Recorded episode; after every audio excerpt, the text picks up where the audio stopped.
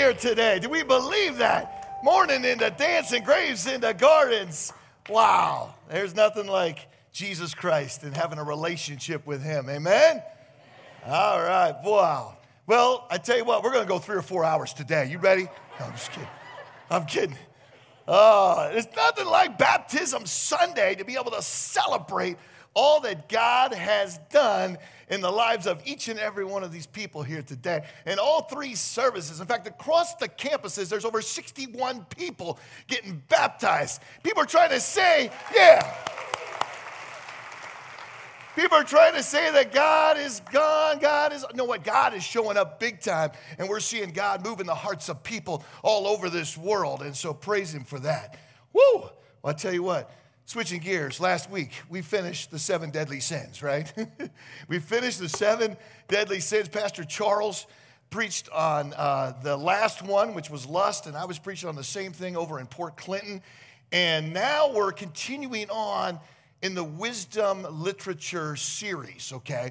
But we're not looking at the deadly sins anymore. We're basically looking at Psalms, okay? Psalms 121 is going to be the one we're going to look at today.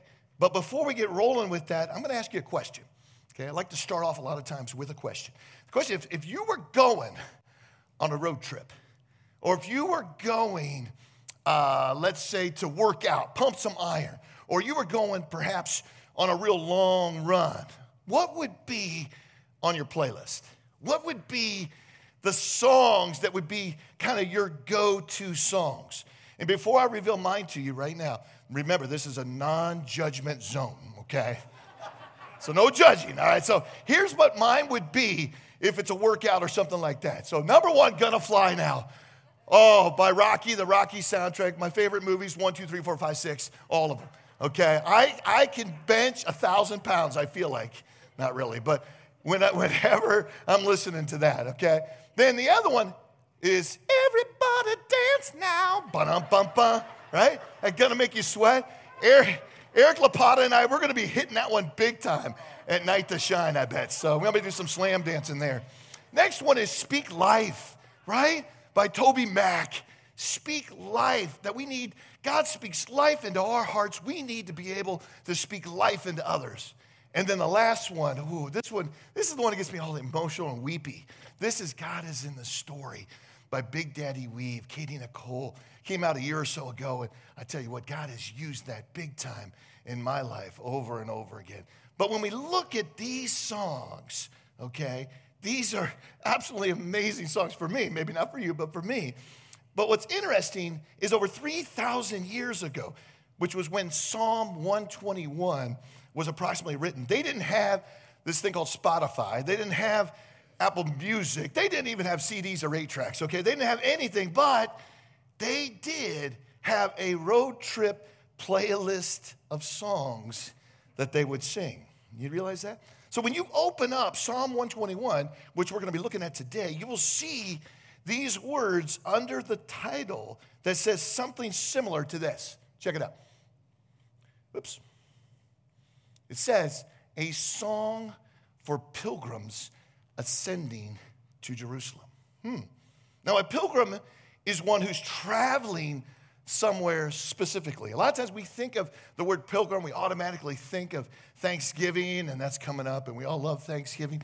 But really, a pilgrim is traveling somewhere specific. And in this case, the person would be traveling to Jerusalem, which was the central, central place to worship God. And Psalm 121 is a part of a collection of psalms called the Songs of Ascents. Okay? The Songs of Ascents. That pilgrims would literally sing. They would sing from the hearts, and it would be on this road trip playlist on their journey to Jerusalem.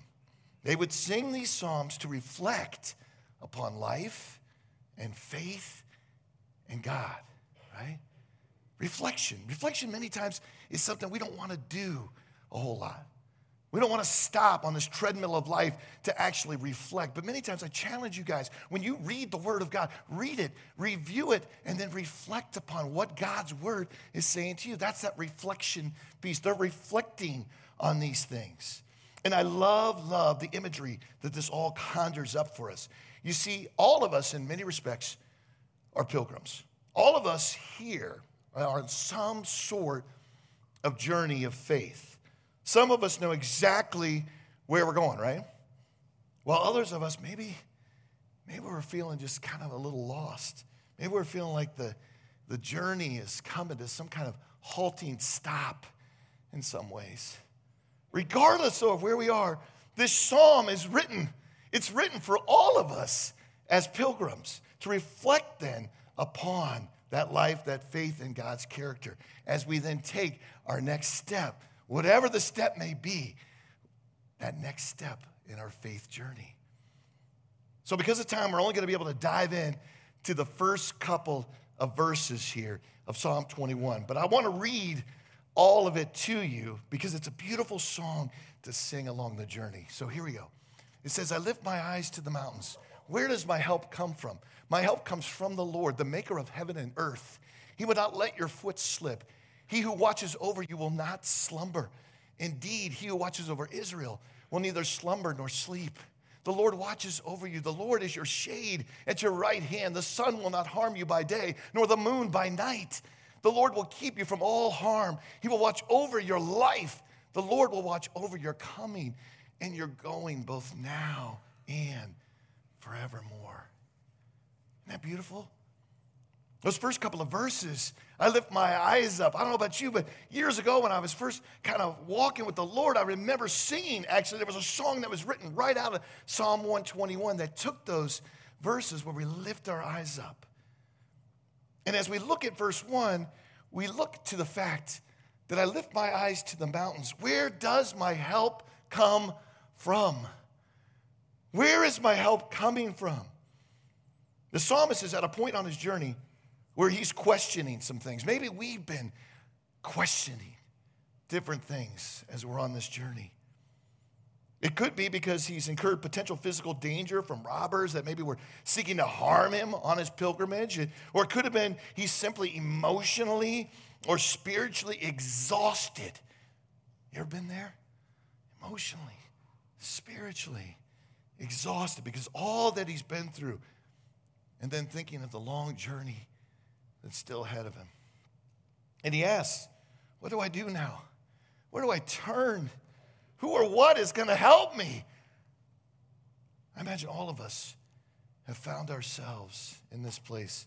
Maybe we've asked these same types of questions.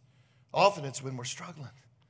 Maybe we're struggling with doubt, or maybe it's fear, maybe it's some kind of pain, maybe it's a deep hurt a deep wound that we're still trying to heal from. Or when we go through the death of a loved one, or job loss, maybe it's relational strife where we just can't seem to work things out with somebody else. Or when we find ourselves basically on the ground, on the ground, losing another battle to some type of an addiction maybe some type of a habit that we just can't seem to shake. The natural response for all of us is to stop and to look around, hoping that we see something, something, anything that can help us through this pain. So, where do we turn for help? For the psalmist, his gaze turns from himself to the mountains, right? And we may think the mountains here is some type of a metaphor for God reigning on high. But in actuality, the mountains really symbolize things like comfort, prosperity, or other false gods that would make false promises to somehow protect us from their evil. In other words, the mountains represented, in many ways, the easy, the quick fix to a traveler that may look temporarily ease his troubles. Hmm. See, the psalmist here is at a crossroads. Maybe some of you here today are at a crossroads. The psalmist, does he choose the quick fix? Does he choose the easy way out? Even though it would possibly cause him to change course altogether, what does he do? Or does he turn his attention to Almighty God, who longs to help him stay the course, who is the only one that can help him stay the course and keep him on that right path. He's the only one. It's a battle that all of us constantly face on this journey. When pain comes and we pause to consider where our help comes from, sometimes, if we're honest, it's easy to rely on the immediate, isn't it? The things that promise help right now. We're always about the here, the now, even though in the end, it's going to cause damage. It's going to cause damage to our souls if we do that quick, easy fix.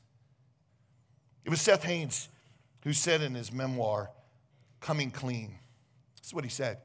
We all chase, all reach for something to curse this kindred pain, this need of groaning. I nurse an appetite for liquor. I suppose I could have turned to things eternal. Didn't Jesus promise us rest? But we seem to have a way of losing ourselves in our man made salves the bottle, the pill, the cheeseburger, the self inflicted starvation. See, often maybe we cry out in the midst of that pain that we're going through.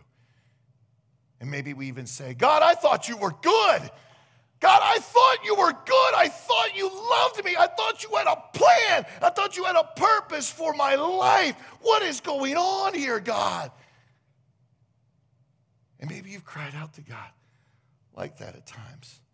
But the problem is sometimes we never allow God Himself to answer the question because we settle for a lesser help that basically pushes God. It pushes Him out of the picture of our lives instead of allowing Him to come in and to meet us in our pain, to have His very presence surround us, envelop us. See, Psalm 121 2.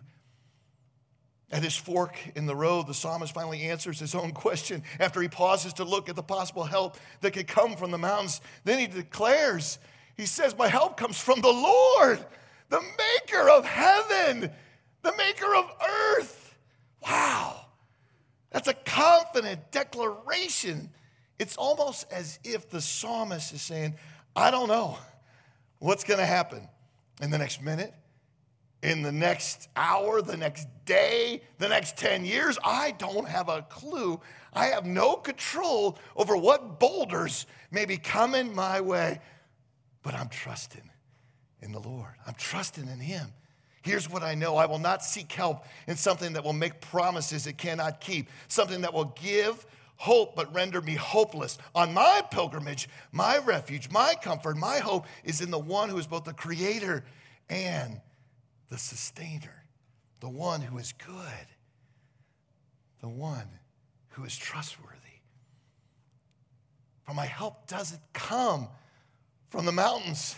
It doesn't come from these mountains. It comes from the maker of those mountains. And my help doesn't come from created things that we look to to somehow ease that pain. It comes from the creator, not the created things. And throughout the rest of Psalm 121, the psalmist reaffirms his confidence in God. He declares, not once, not twice, but five different times, that God watches over him, both in this life and for all of eternity. That he finds security, he finds freedom in Christ. Isn't that what we desire? We desire some sense of security we desire freedom, but it is only found through Christ. So let's make it personal for us today, right now. Wherever you are on this pilgrimage, okay? Wherever you are, ask yourself the question where does my help come from? Where does my help come from? What would your life look like if you answered that question the way the psalmist answered? declaring that God, God is your only source of hope, while then renouncing the other ways that lead you down the wrong path. That God is your only sense of hope. Today, we had the wonderful privilege of watching our friends step into that tank and to be baptized. They were like everyone else, where they were at some point at a fork in the road, right? And yet, when asked, Where does my help come from? they declared, My help, my hope is found in God alone, the one who left the comforts of heaven to also walk a path similar to mine. And yet, unlike me, he was perfect. Unlike me, he was flawless, never giving into the selfish desires of sin even once. This allowed him then to be that perfect sacrifice on the cross for our sins. Yeah. And then that three days later, we know that he arose again to give us eternal life and abundant life through him, not through any of the mountains, but through Jesus Christ. And you see, for the rest of their lives, they want to live on purpose. They want to live for a purpose.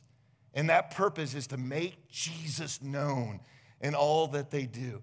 And that needs to be our responsibility to help them along those journeys, right? Along that pilgrimage, and to help each other as well. And maybe you're here today and you've never committed your life to Jesus Christ. I want to encourage you, I want to challenge you. Do that today. Realize that He is the one that is going to be your help. He is the one that's going to help you on this pilgrimage of faith. We're going to have the worship team come up now. I'm going to close this in prayer. And uh, feel free to stay if you'd like. If you need to go, that's totally fine as well. But I'm going to close this in prayer. And as the worship team plays, feel free to sing or, or depart. Okay? Dear Lord God, we love you.